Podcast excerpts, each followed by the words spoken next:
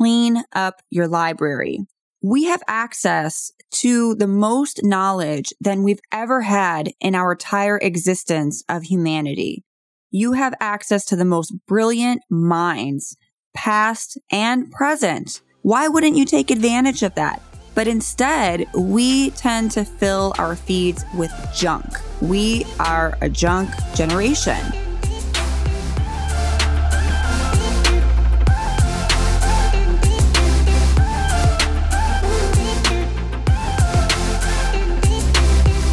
Welcome back to Diary of an Empath.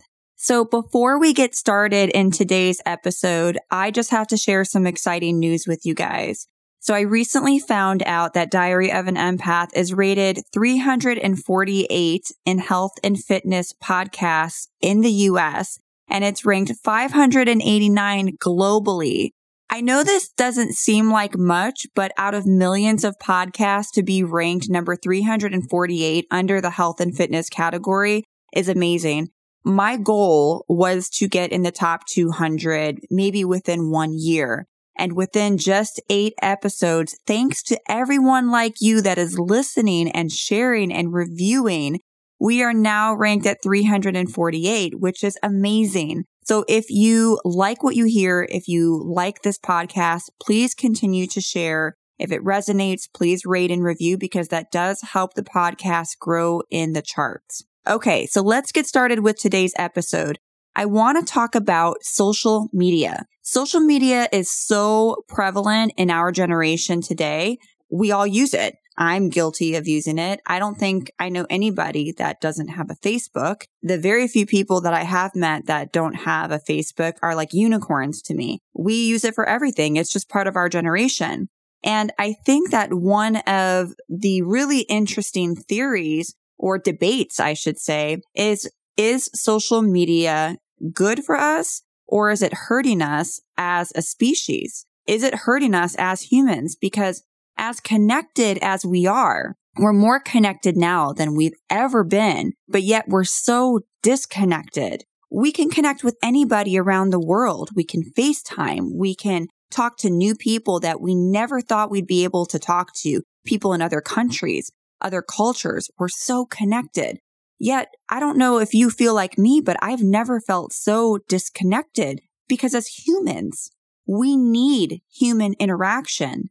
It is in our DNA, both from an evolutionary standpoint, a spiritual standpoint, or even a religious standpoint. Whatever your belief systems are, I think we can all agree that as a human species, we need social interaction. I want to talk about some of the stats.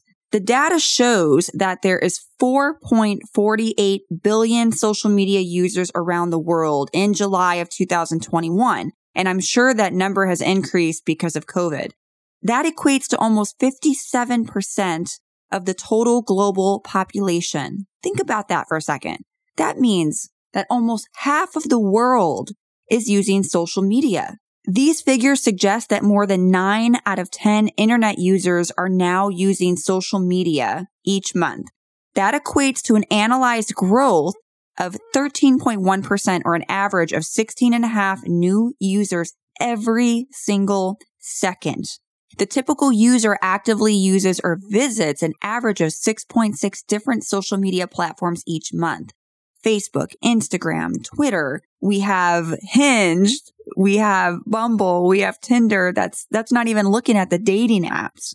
And each spends an average of close to two and a half hours using social media each day. And I can guarantee you that those numbers are higher. I want you to look at your phone right now. I know if you have an iPhone, you can do this. Open your phone and go to your settings and look to see what your average hours each day that you spend on social media and on your phone. I can guarantee you those numbers are not only going to alarm you, but it's going to scare you. And if those numbers don't scare you, good on you. I'm proud of you. I unfortunately am not one of those people because the numbers that I saw definitely scared me and was an eye opener for me, which is why I want to do this podcast episode. Now let's assume that people are sleeping between seven and eight hours a day. These latest figures suggest that people spend roughly 15% of their waking lives using social media. That means if you live to be 100 years old, 15 of those years were spent using social media apps. To me, that's insane. And if you think about it, added together, the world spends more than 10 billion hours using social media platforms each day. And that's equivalent of nearly 1.2 million years of human existence. What's crazy is that social media has not been around for that long. So the only downside to that is data and the studies are limited because social media has really only been around for the last 10 years. So there's just not a lot of data or a lot of studies. It's just now getting started. And a lot of the data that has been collected is self reported. I do want to talk about certain perspectives and certain areas that there is some data on and what that data shows on certain aspects of our lives. So let's look at stress.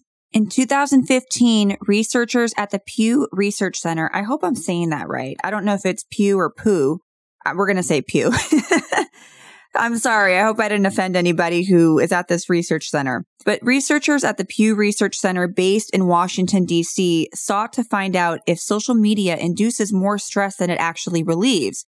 Because I don't know about you guys, but I'm guilty of it. When I'm stressed out or when I've had a long day, one of the first things I reach for is my phone. And I'm usually scrolling on Facebook or Instagram or scrolling on an app. So in the survey that they did, they did it with 1800 people and women in particular reported being more stressed than men, which I find very interesting. Twitter was found to be a significant contributor because it increased their awareness of people's stress. But Twitter also acted as a coping mechanism and the more women used it, the less stressed they were. The same effect wasn't found in men, whom the researchers said had a more distant relationship with social media. So overall, the researchers concluded that social media was linked to moderately low levels of stress. So that's an interesting perspective. So essentially what this particular study showed is that social media reduced more stress than what it caused. But it seems like this study was a little bit skewed because, first of all, they only did 1,800 people. So they only surveyed these people. It was self reported data. It doesn't say how many men were surveyed compared to women. So it seems like there is some other contributing factors that may have skewed this data. So I'm not sure how reliable this data is. But my biggest advice is always if something is stressing you out, if you are on an app and it stresses you out more than it de-stresses you, then that's probably a good indicator that you need to spend less time on social media or that particular app. The next thing, let's look at mood. How does social media affect mood? Well, in 2014, researchers in Austria found that participants reported lower moods after using Facebook for 20 minutes compared to those who just browsed the internet. The study suggested that people felt that way because they saw it as a waste of time. So a good or bad mood may also be spread between people on social media, according to the researchers from the University of California, who assessed the emotional content of over a billion status updates from more than 100 million Facebook users between 2009 and 2012. Weather, which is very interesting, increased the number of negative posts by 1%, and the researchers found that one negative post by someone in a rainy city influenced another 1.3 negative posts by friends living in dry cities. So the question then remains, can we influence each other by the things that we post? Are we influenced by the things that we see on social media? And I think the answer is absolutely yes. So social media is your library. You have control over your library. And I'm going to talk about this a little bit more at the end of the episode. If you are constantly exposing yourself to negative things, you will find that you are going to be in a bad mood, or maybe you'll start thinking lower of yourself. But if you expose to things that serve your highest good, things that are knowledge based, things that help you serve a purpose, things that make you feel fulfilled or people that make you feel fulfilled, you will find that you will be in a better mood. At least I know for me, I am like that. Clean up your library. We have access to the most knowledge than we've ever had in our entire existence of humanity. You have access to the most brilliant minds, past and present. Why wouldn't you take advantage of that?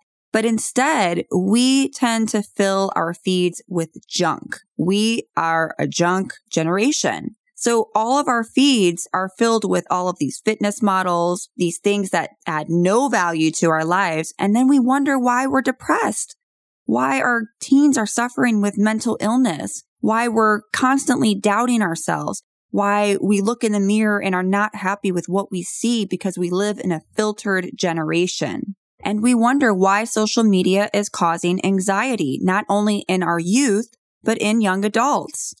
A study published in the Journal of Computers and Human Behavior found that people who report using seven or more social media platforms, which I think a lot of us are guilty of, were more than three times likely as people using zero to two platforms to have high levels of general anxiety symptoms. So go on your phone right now. If you have Facebook, Instagram, Snapchat, Twitter, dating apps, and other social media platforms, that means that you are three times as likely than maybe somebody who only has one or two social media platforms to have anxiety. So with that said, it's unclear if and how social media causes the anxiety, but researchers from the, I hope I'm saying this right, Babes Bolaya University in Romania reviewed existing research on the relationship between social anxiety and social networking in 2016 and said that the results were mixed. They concluded that more research needs to be done. And like I mentioned earlier, this is a really new area of study. Social media has only been around for about the last 10 years. I remember MySpace days was back in 2010. I was in the Marine Corps. Facebook had just came out and I had the MySpace profile. I had it down to where I knew how to put in all the links and all the coding onto my page. So my page was popping. I had my top five.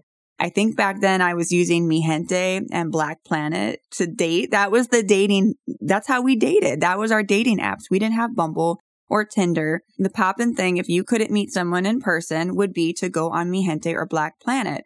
For those of you that are born in the 80s or maybe even the early 90s, you might have an idea of what I'm talking about.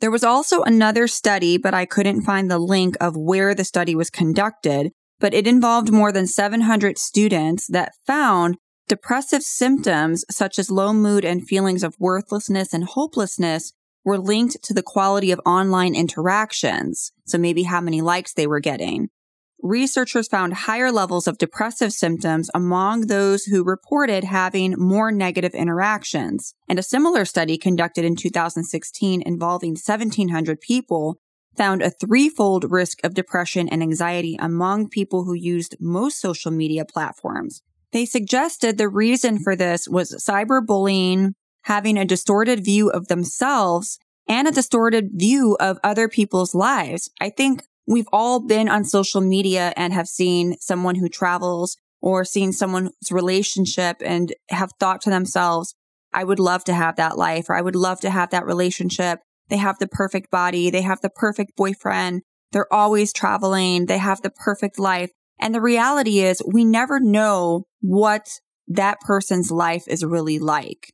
We never know what they had to do to look like that, to take that one picture we don't know what editing app they used to look the way they do in that picture. We don't know if they're fighting with their spouse. We don't know how much debt they have, even though they're sipping on wine in Rome. And we have no idea. But social media paints this perfect picture of everyone's life.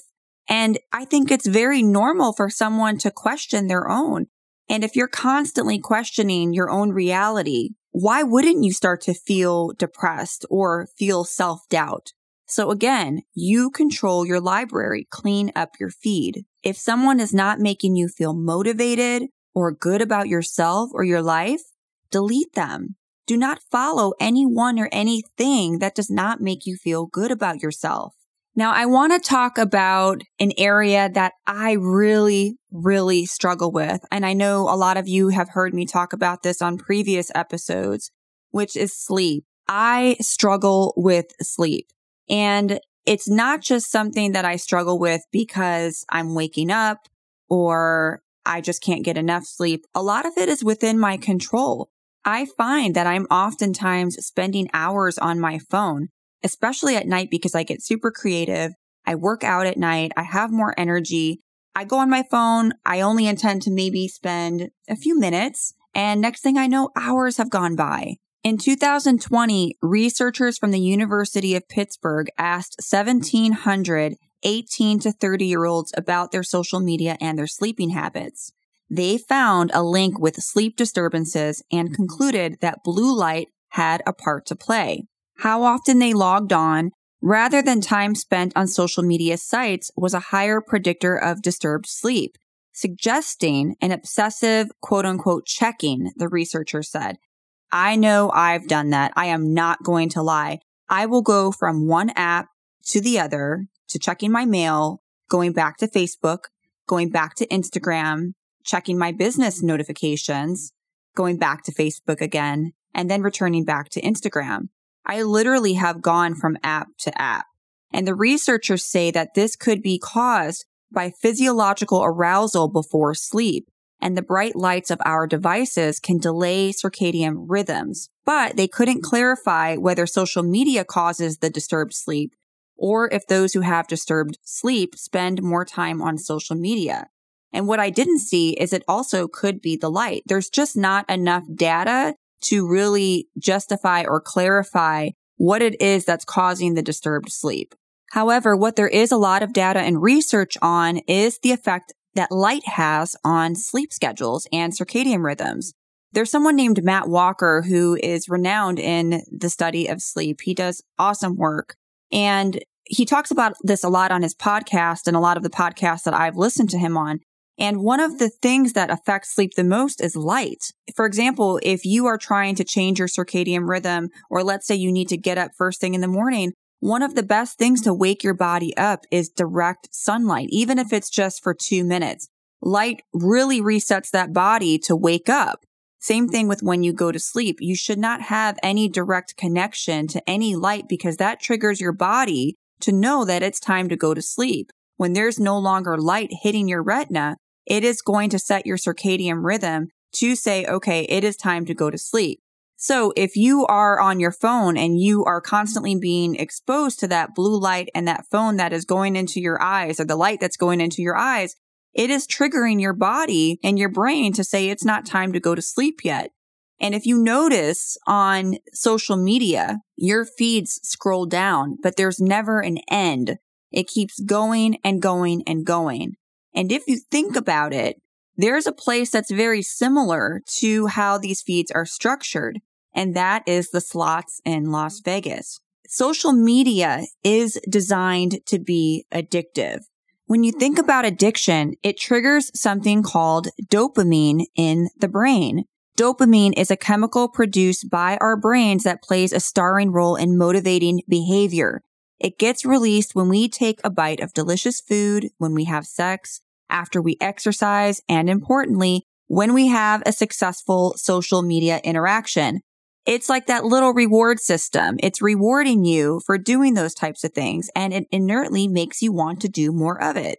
It rewards us for beneficial behaviors and motivates us to repeat them. So if you're scrolling online and you're getting these little hits of dopamine, it's a lot easier to continue to go from one app to the other to the other. And it's a lot harder to stop and to tell yourself, okay, now it's time to go to bed. Social media apps want to keep you engaged as much as possible. If we perceive a reward to be delivered at random, also known as that dopamine hit, and if checking for the reward comes at little cost, we end up checking habitually. And that's the same thing as gambling. It's like a gambling addiction. So if you pay attention, you might find yourself checking your phone at the slightest feeling of boredom, purely out of habit. And programmers work very hard behind the screens to keep you doing exactly that. Some researchers say that social media is harder to resist than a cigarette.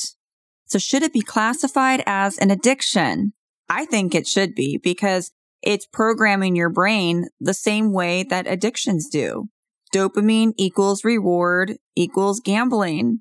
In 2011, Daria Kuss and Mark Griffiths from the Nottingham Trent University in the UK analyzed 43 previous studies on the matter. They concluded that social media addiction is a mental health problem that may require professional treatment.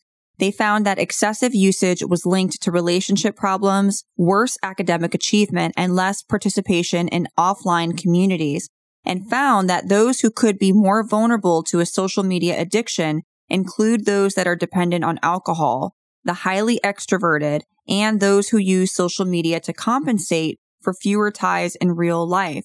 So, like I said, we are such a connected world, but yet we're so disconnected in so many ways. And this is affecting self esteem. I know I've seen it in myself. I've seen it in my daughter who's 13. I'm guilty of it. I know when I used to compete back in 2016, I did bodybuilding competitions.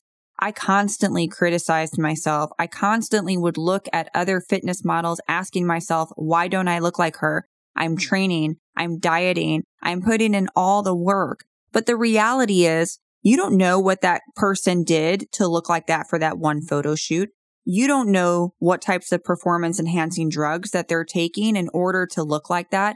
We don't know what's going on behind the scenes. However, social media is affecting people's self esteem. 2016, there was a study done by researchers at Penn State University that suggested that viewing other people's selfies lowered self esteem. We are a generation of filters. We don't even know who is putting a filter on their face these days. These apps are so advanced that you can't even tell when someone smooths out a pimple or takes it off their face or evens out their skin tone. You just can't tell nowadays. You don't know what's real and what's not. But it's not just selfies that have the potential to dent self esteem. A study of 1,000 Swedish Facebook users found that women who spent more time on Facebook reported feeling less happy and confident.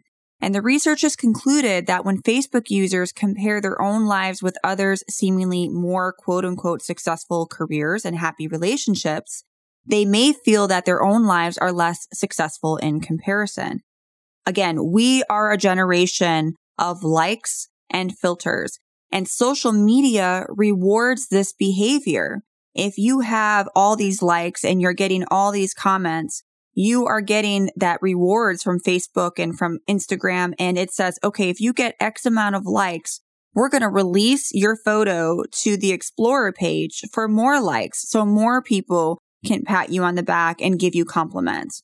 But if you post your picture and you don't get X amount of likes or you don't get X amount of interaction and Instagram does not post your picture onto the Explorer page and you don't get as many, you might even see some people that take their photo down if they don't get X amount of likes or if they don't get the amount of attention that they're used to getting on a certain photo. I know that recently a couple friends and, and myself, we've decided to hide the likes on our photos just to give ourselves a mental break, to not have other people judge the photo based on how many likes, but just to judge the photo if you like what you see if it's content that follows your path and makes you feel good about yourself. And if my content does not make you feel good, by all means, I don't want you following me. I only want to motivate people and vice versa. I only want to follow people that motivate me.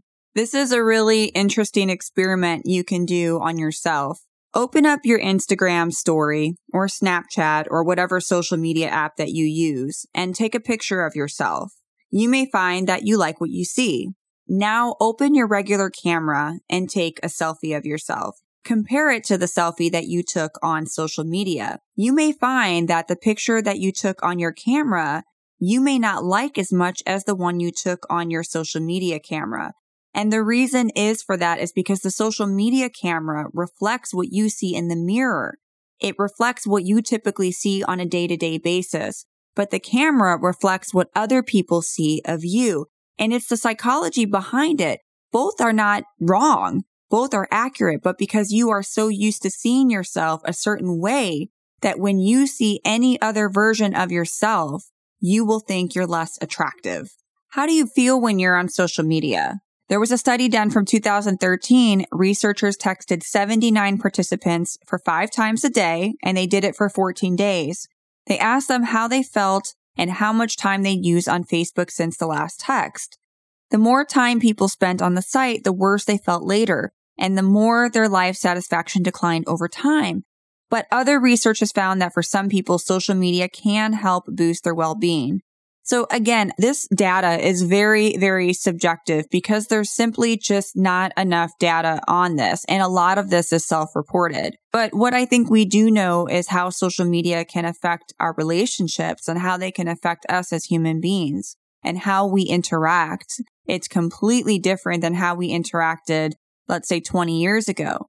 How many relationships are being impacted by social media?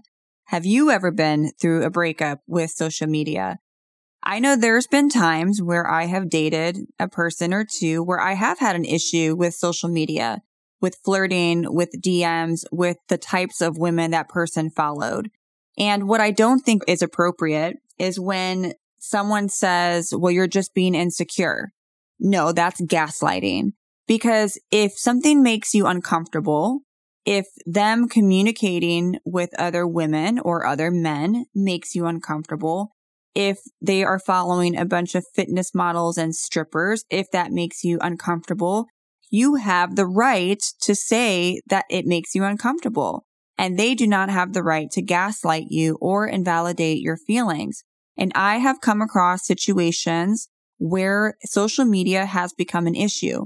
However, I also believe that you have control over the things that you do and you don't do.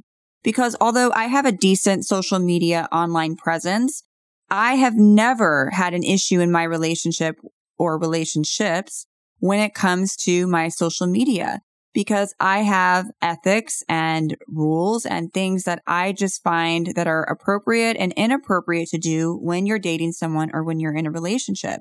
And that is going to be subjective of the person. So I think that social media has caused a lot of issues because it does make things different when it comes to relationships and dating. It is so much easier to connect. And I, I talked about this in my last podcast when we talked about is dating dead. It makes it a lot easier to go to the next person or to not have to work as hard because you can just slide in someone's DMs or go on Bumble or Tinder or find someone to hook up with. And if, hey, if that's what you want, do you. But I find that a lot of people are lazy when it comes to relationships and dating. And social media has played a huge part when it comes to the disconnects with the generation of dating and relationships that we are in now. We are a very lonely generation. And I think that it's very prevalent amongst teenagers right now, too. I know that um, I've had struggles with mine and COVID has not made things any easier. COVID really forced us to isolate and really forced us to connect on social media. On one hand, it's a blessing because we still were able to connect with everybody and loved ones who were across the world and maybe were quarantined or couldn't come back home. But on the other end, it has also made us a very introverted society, a very disconnected society telework has become so prominent with COVID and is likely going to become permanent with lots of different businesses, which is not necessarily a bad thing, but it really takes out the human connection.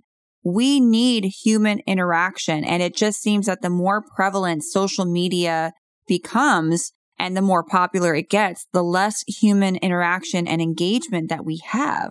There was a study published in the American Journal of Preventive Medicine last year and it surveyed 7,000 people from ages 19 to 32. And they found that those who spent the most time on social media were twice as likely to report experiencing social isolation, which it could include a lack of sense of social belonging, engagement with others, and fulfilling relationships. And spending time on social media, the researcher said, could displace face to face interaction and can also make people feel very excluded. I know that mental health and suicide rates have tripled. They have gone up so much since COVID, especially in young teens and young adults. Exposure to such highly idealized representation of peers' lives may elicit feelings of envy and the distorted belief that others lead happier and more successful lives, which may increase perceived social isolation. So I know I spit a lot of data at all of you. I really wanted to touch base on the research and the data that is out there and how limited it really is. But how prevalent what we do know is how distant and how much of a problem social media is becoming. However, social media can really be used for good. You have control over what you expose yourself on a day to day basis. You have control over your library. Set a timer on your phone. Pay attention to how much time you're spending on social media apps. What kind of apps are you using? Clean up your feed. What do you see on your feed? Do you see junk or do you see things that are going to help you learn? Things that are going to put you on your path, things that are exposing you to higher vibrational frequencies and love and light and career and growth and purpose? Or are you exposing yourself to people twerking and strippers and, you know, God knows what else, fake filtered people? You have the control over your life and what you expose yourself to on a day to day basis. So you get to choose. What am I going to expose myself today? And am I going to use social media to help me or am I going to use social media to waste my own time? I hope all of you enjoyed this episode. And once again, please rate and review. It helps my podcast grow. I'm going to start reading these reviews on the podcast and shouting some of you out because I'm loving the reviews. I'm so humbled and so thankful. And until next time, see you on the next episode of Diary of an Empath.